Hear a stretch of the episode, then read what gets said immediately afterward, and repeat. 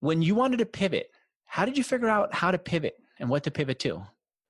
Well, I mean, the first thing I knew was, um, okay, you know what? We've let's look at what we've created here that is fun and and um, that can be reused, right? Which is a supply chain. We we had created a vertically integrated full stack supply chain. Um, I'm sorry, and, I keep uh, interrupting um, you, not because I don't want to hear you, but because I want more detail. When you put together a supply chain on your own, you told our producer, this is one of my skills. A supply chain seems like something really complicated and hard to put together. What does it mean, and how did you put together this supply chain?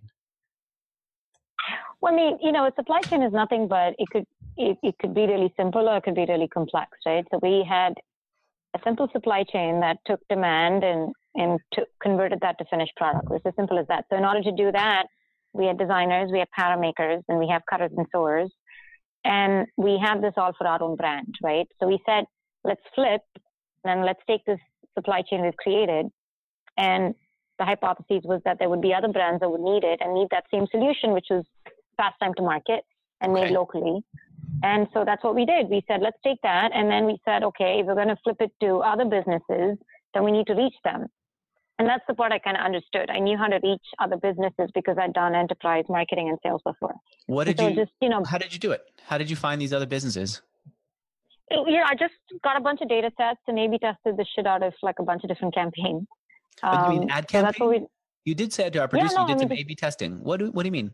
Yeah, just wrote up some different, um, you know, emails and tested out some different subject lines. I had a bunch of data um, emails, and and so that's that's what I did. I just sat down on the, you know, like a couple of weeks and just tested out like different.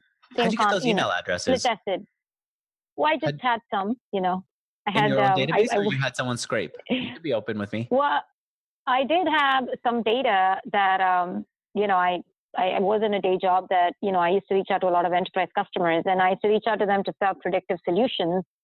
But the same companies could also need, you know, clothing or, you know, you go to a Macy's and you sell data to them, but Macy's also needs clothing. Right. So I had access to data that I could just flip the content and what I was offering them.